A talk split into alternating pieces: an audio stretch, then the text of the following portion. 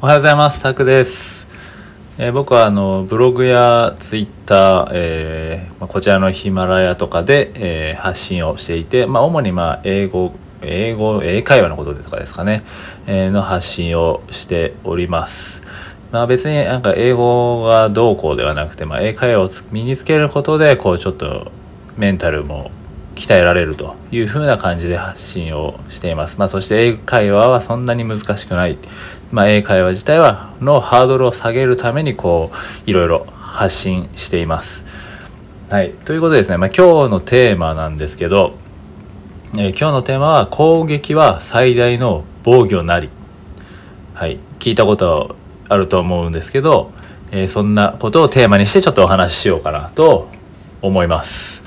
えっ、とですね、まあ、これはなんでかっ、なんでかっておかしいですね。えーまあ、その前にちょっと今雨がすごいんですけど、ちょっと台風心配ですけど、えーもし九州の方とかすごい、えー気をつけてほしいなと。まあ、どこに住んでても今ね、台風とか結構去年とかもすごいですもんね。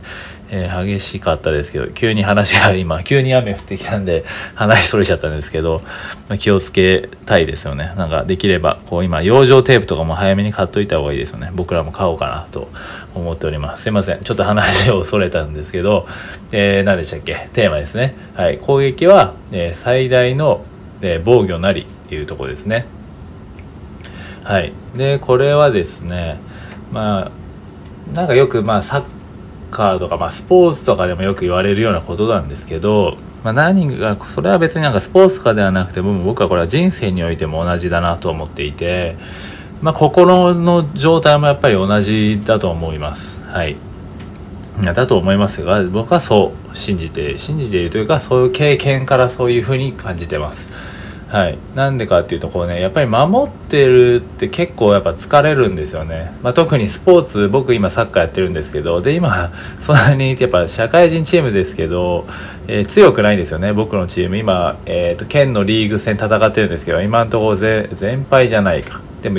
引き分け1個の後ほとんど先輩で、まあ、僕らは練習もしてないんですけど、で、まあ年齢層もまあまあ高くて、で、周りのチームはそれなりにまあちょっと練習してて、えプラス若いみたいな感じで、もう夏とかもうね、全然走れなくて、まあ勝てないんですよね。で、こう守ってる時間がすごい長いわけですよ。もうずーっと守ってるって、めちゃくちゃ疲れるんですよね。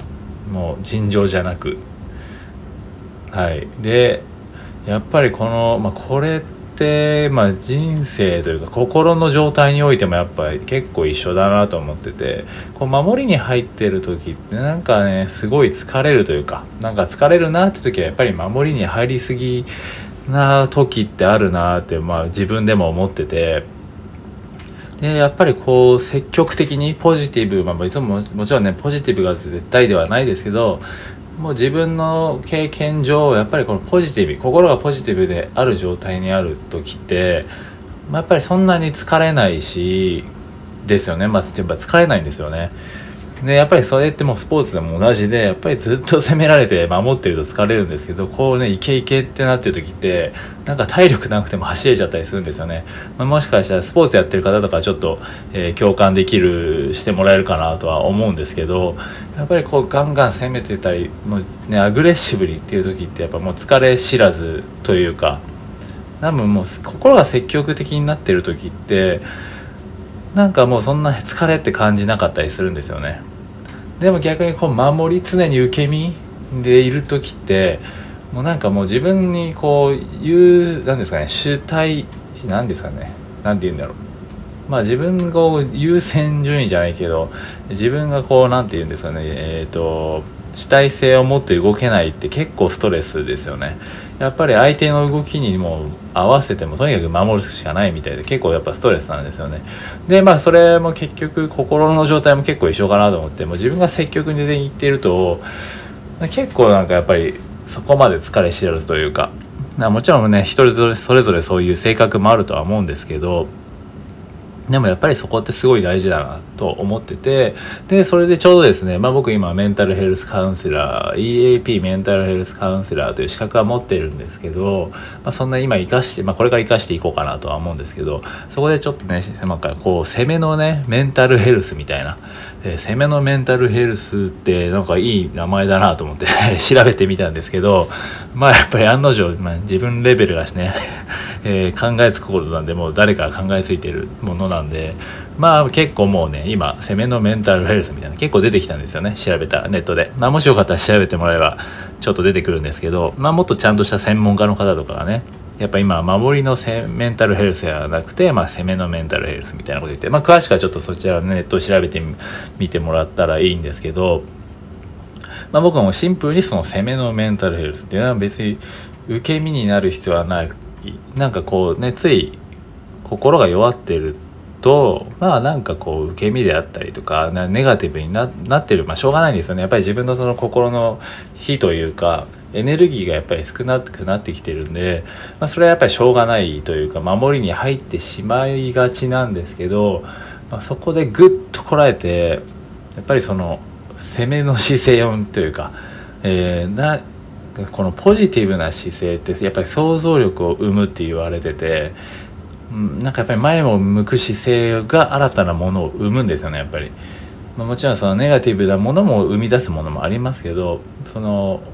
僕は誰だったっけなその、えー、サッカーのクロップドイツのクロップ監督って、まあ、今あの、えー、去年かな欧州チャンピオンになったリバプールの監督サッカーの監督なんですけどで僕結構好きで、まあ、香川真司とか結構ねお世話になった、えー、名将ではあるんですね。その人が行くと結構もう優勝するんですよ。で人間的にも熱いし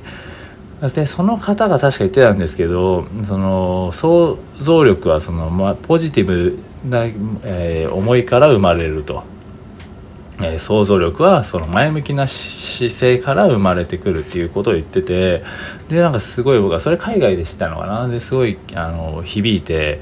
で実際このスポーツでね結構僕はもうサッカーやってる時とかでも、まあ、そういう影響されやすいんで何でも、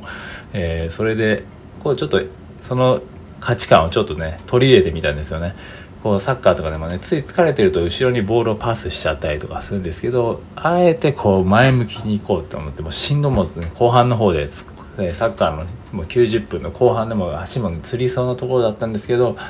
あもうちょっと頑張って前を向いてこうねパスななんですかね。前を向いたですよね。そしたらなんかね多分自分が今ねその海外経験の中で一番、えー、記憶に残っているすごい瞬間がそのね積極的に前向いて逃げずに前向いて、えー、パスを通してまあそれが点につながってで1-0で勝ったんですよね。で相手は結構強豪だったんですけど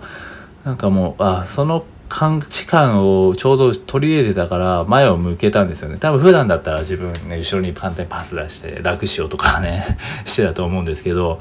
そのやっぱり攻めの姿勢っていうのは、なんかちょ っと話ずれてますけど、攻めの姿勢はそのポジ創造性を生むっていうことで、新たなものを生み出してくれるんですよね。自分の中にえもちろんその外にねクリエイティブを何か生み出すものもあるとは思うんですけど一番でやっぱ自分の心に何かプラスになるものを生み出してくれるんですよね前向きな姿勢っていうのは。はい、でっていうことでまあ僕は攻撃は最大の防御なりっていうことでやっぱりその攻撃その攻めの姿勢を見せることで自分の中に新たなそういうものが生まれて、えー、それこそがこう自分を守ってくれるというふうにえ、感じてます。ということでね、今回はその攻撃は最大の防御なりということで、まあ攻めのメンタルヘルスみたいな話をしてきたんですけど、えー、それをちょっとその価値観をちょっと取り入れてみてほしいなと思い、思い以降シェアをさせていただきました。はい。ということで、まあ今日は、えー、以上になります。えー、雨が強いんで、えー、ぜひ気をつけてください。そして蒸し暑いんで、熱中症もまだまだ気をつけたいとこですね。涼しいですけど。はい、ということで、えー、今回は以上です。ありがとうございました。